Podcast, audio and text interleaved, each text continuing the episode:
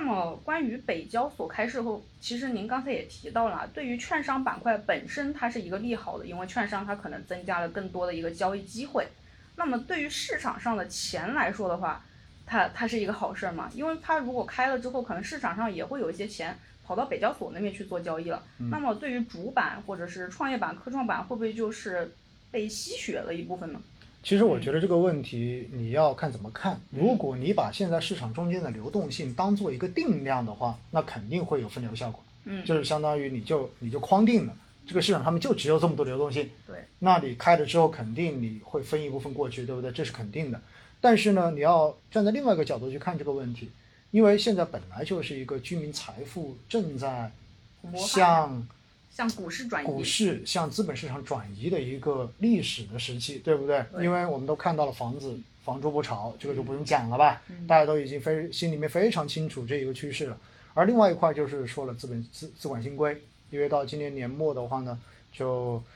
所有的这种保本保收益的理财产品都没有了，其实倒逼着就很多的这种资金也重新又流回到了资本市场。所以在这样的情况之下，我们说整个资本市场的这一种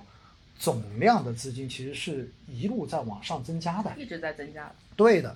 而且我们也看得到你包括公募基金的这种规模，对吧？这在过去的这几年这种上升的这种态势，所以呢，在这样的情况之下，我觉得你本身总量的资金量是在不断的往上涨的，而你那边多开一个市场之后，其实还能够吸引一部分之前没有进入到市场之前，可能的话你也会选择去进入那一边。这样子的话呢，两相结合起来之后，我并不认为北交所开市之后会对另外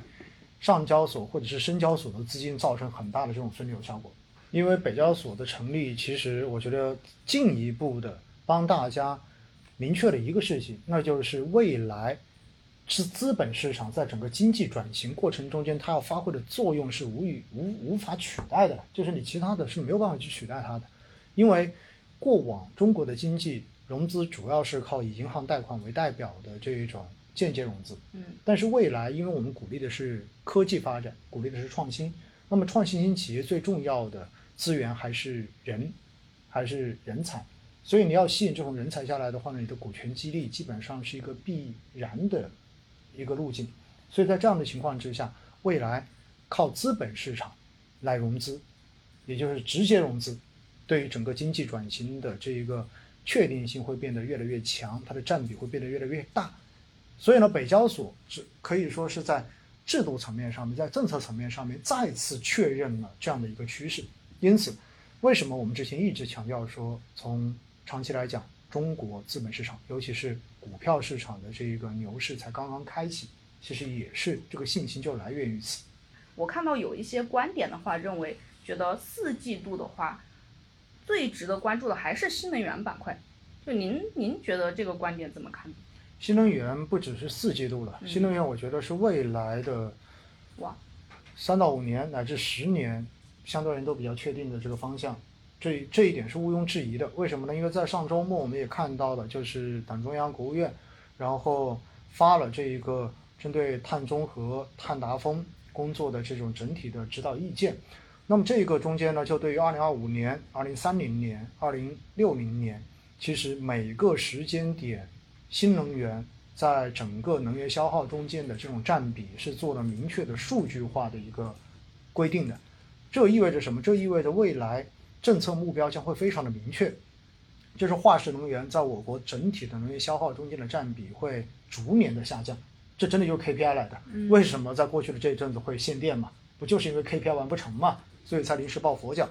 所以在这种政策从顶层的设计来看的话，未来的新能源基本上它的机会是非常确定的，这是一个明牌，我经常会说已经把底牌摆在你的桌上了，就告诉你未来就是要这样子的。所以这个市场空间是肉眼可见的。但是呢，问题在于什么？问题就在于其实今年以来的话，新能源已经有非常高的估值了，也就意味着市场已经给了这个高景气度的行业过多的追捧。那么追到一定程度，你就会发现它的估值已经遥遥领先于其他行业了。那遥遥领先之后，这个时候你要等什么？你要等它到底如何去消化估值的问题。这个时候我们说消化估值有两种方式，第一种方式就是杀估值，杀下来，哎，那就是股价往下跌，对不对？这就很痛了。那么另外一种是什么？另外一种就是你的盈利来消化估值，也就是你的季报，你的配得上你的财报，然后公布你的这个盈利增速的话是能够配得上这个估值的。因为近期我们都看得到嘛，因为刚刚就是三季报基本上都出完了嘛，三季报你会发现有一些公司确实它的盈利增长速度是非常不错的，因此当它的 PE 一出来，当这个盈利值一出来之后，它的 PE 立马就下来了，也就相当于的话，因为你的分母变得更大了，那么你的股价不变的话，最后你的估值你就下来了，所以这就是用盈利来消化估值，这是最理想的状态。但是呢，我们也看得到，在过去的这段时间里，比如说为什么这两天白酒股都在跌，那么一方面当然是说茅台有降价的这种传言在，另外一方面的话也不可否认，就是你看到茅台、五粮液他们的这一个季报出来之后，它的盈利增速很明显的已经降到2016年的水平了，所以这个时候你的盈利一旦出来不达预期，你的股价立马就往下掉，这就是杀估值，因为市场会觉得你不配这么高的估值，你没有成长性。对，没错。所以的话呢，这个时候哈，我们就是说，现在整个新能源整体的估值是偏高的。那在这个过程中间，你需要的是看用什么样的程度来把这个估值消化完。如果估值仍然维持在相对的高位，外围的各种因素变量一旦发生变化，尤其是流动性，那么很有可能新能源板块就会出现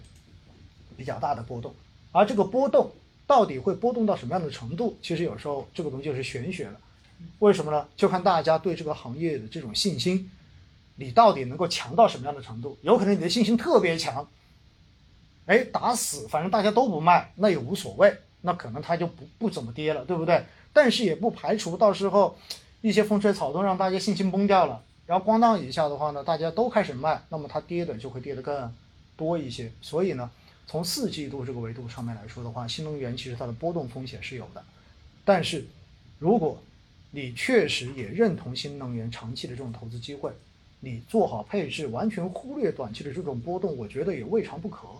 因为毕竟它从中长期来讲的话，真的投资的确定性太强了，政策在这里呢，数字在这里呢，到最后说白了就是各级地方政府的 KPI 在这里呢。